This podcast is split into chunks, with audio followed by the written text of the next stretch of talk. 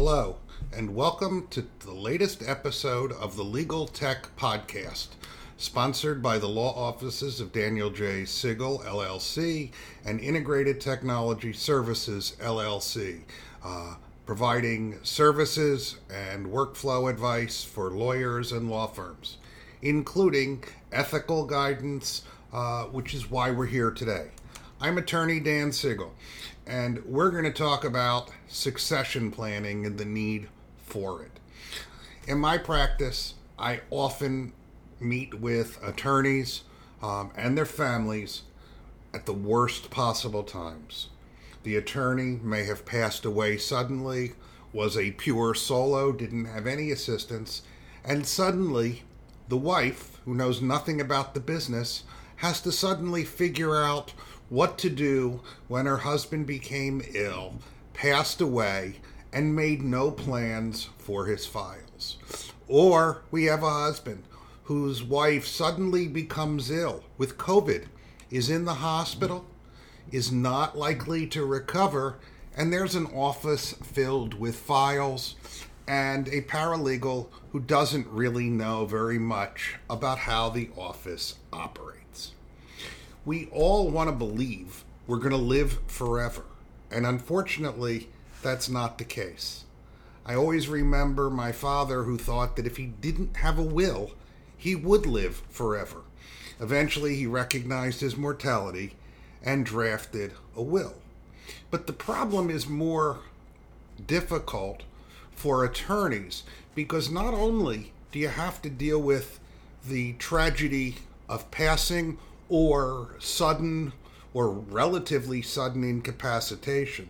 But you also have to deal with what happens to those client files, both from the perspective of how are the files transitioned to another firm or attorney, as well as what can or should be done in order to assure that the attorney's estate receives the benefit of the work that he or she contributed to the file. Think about this for a minute. Under the rules of professional conduct that attorneys must follow, attorneys may receive fees for cases in which they were the source or where they are the attorney of record. You cannot provide a fee to anyone else who is not an attorney. I cannot pay a fee or a portion of a fee to a paralegal uh, who may recommend me or to a friend who's not a lawyer who may recommend me. And that's where you came up with the old uh, quote unquote ambulance chasers. Uh, people who would follow accidents, send cases to lawyers, and then ask for a finder's fee. Those lawyers found themselves without a license because lawyers cannot divide fees without dividing them with other lawyers. This is in Pennsylvania and in virtually every state in the country. So, what happens? A lawyer becomes incapacitated. If the lawyer has made succession plans, designated another attorney to handle his or her affairs, and has made some agreement with that attorney before the attorney became ill and incapacitated, then the attorney or the attorney's estate is able to receive fees from the lawyer or the law firm or the lawyers who oversaw the cases after either the attorney became incapacitated or passed away. But the referral under the current rules must be made or the agreement to transfer the files must be made while that attorney is alive. If, on the other hand, as we have seen, and I'll give you a tragic example of someone I grew up with, this attorney uh, went to law school. After he graduated, he went back to college to get an engineering degree and proceeded to develop a very successful intellectual practice, patents, trademark type practice. It was online. He was a pure solo. He had no one other than him as a partner. He had some lawyers who worked for him, but unfortunately, no agreements as to what would happen to his practice if something happened. Well, here he was with two young children, and that something happened. He had a massive heart attack and died. Because that attorney made no plans uh, for transfer of his files, had no agreements about how his files would be transitioned, had no arrangements with the lawyers who were working essentially on a per diem or hourly basis. The state came in, closed his firm, notified all the clients that the attorney had passed away and that they should, at that point, find other attorneys. Yes, his estate was entitled to receive fees that were due and owing to him before he died. But on all the matters that may have been partly or almost fully completed, any work that was done after, no matter who did the work, he could not benefit. The same would happen if it was a personal injury matter. If the lawyer had developed a case up to the time of trial and was ready to go, and the case was worth a large amount of money, uh, six or seven figures, and the lawyer died. If that lawyer did not have arrangements with another attorney to oversee uh, his or her practice before passing, then when he died and the client went and found another attorney, that attorney not only didn't have an obligation to pay his estate anything other than the expenses that he had advanced, unless there was some other fee agreement, but typically those are contingent fees. Not only wouldn't the attorney who took over the file have an obligation to only pay the expenses, but under the rules of professional conduct as they now stand, the attorney could not even who took over the case could not even pay a portion of the fee which lawyers commonly call a referral fee to the estate. It's time at this point for the authorities, the people who write the rules of professional conduct, to think about these circumstances and to make changes. And that's the rest of this program to success suggest some changes that could be made to the process to provide for attorneys and their heirs in circumstances such as this. So let's think about those and what make the most sense. First, in some states, but certainly not all, uh, the rules of professional conduct, which are the rules of ethics for attorneys, could require, and in fact, I believe should require, that an attorney designate and have a written agreement with a successor attorney or law firm that specifies what will happen to the attorney's file in the event the attorney becomes incapacitated and unable to handle his or her files and or what happens to the files the clients etc in the event that the attorney passes away States can mandate that attorneys have such requirements. Many, including Pennsylvania, do not.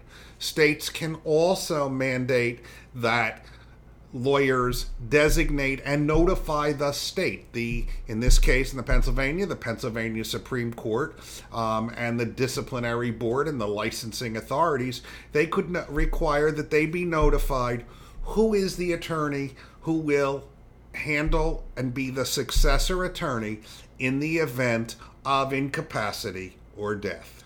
That's the first method, and that would eliminate a lot, if not most, if not all of the problems that I'm discussing. Uh, we now see that some malpractice insurance companies are requiring attorneys to uh, designate or list who the successor attorney or successor attorneys may be for an individual's practice. But unlike mandatory designation under the rules of professional conduct, what an insurance company asks for or requests isn't necessarily the same because an insurance company is there to protect its interests in the event of a malpractice claim that could arise if the attorney dies and a statute of limitations is missed.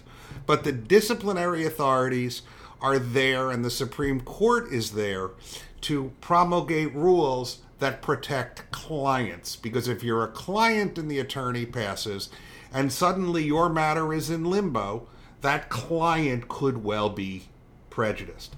So the first step would be to allow um, attorneys not only to designate um, who will be a successor, but to require it. Another possibility is to permit when an attorney passes and no arrangements have been made, his or her estate to make agreements with other attorneys to oversee the handling of existing client matters, not new matters, and to make arrangements for payment of reasonable fees representing the attorney's contribution toward the either the ultimate recovery or the settlement or to the fees in the case. That would be consistent with the underlying sort of purpose of the rules, which is to protect attorneys and to prevent fee sharing with non attorneys, because it would only create a situation in which an estate is receiving the amount to which the attorney whose place the estate stands um, was standing. And finally, the last option would be to allow uh, for payment of those fees to the estates so that attorneys are protected in those situations. Recently, an attorney died very suddenly, and no such arrangements were made. And a lucrative case that he worked on that settled well into seven figures resulted in zero dollars for his widow and his children. That's what we're trying to avoid. Uh, excuse me. Um, the situation is common. The situation has occurred for many years um, and sort of been under the radar. The COVID pandemic has taught us many lessons, but it has also demonstrated the fragility of life. For lawyers whose obligations to clients continue up till the time they pass or the clients transition to another attorney, it is critical that methods be placed into action through rules and through understanding these situations that prevent prejudice to the clients, protect the attorneys, and assure smooth transition of clients and an equitable uh, payment of fees and expenses to the heirs of the attorney. Today's podcast has been based upon a column that I publish in the Legal Intelligencer, also the Pennsylvania Law Weekly, published by American Lawyer Media. Uh, the full column is available from their website or from me at dan at danieljsiegel.com. And on behalf of the law offices of Daniel J. Siegel LLC and Integrated Technology Services LLC, I want to thank you for listening to today's podcast. Feel free to contact us. We're located outside of Philadelphia, and our legal services we provide to lawyers and estates throughout Pennsylvania and New Jersey. Thank you again for listening.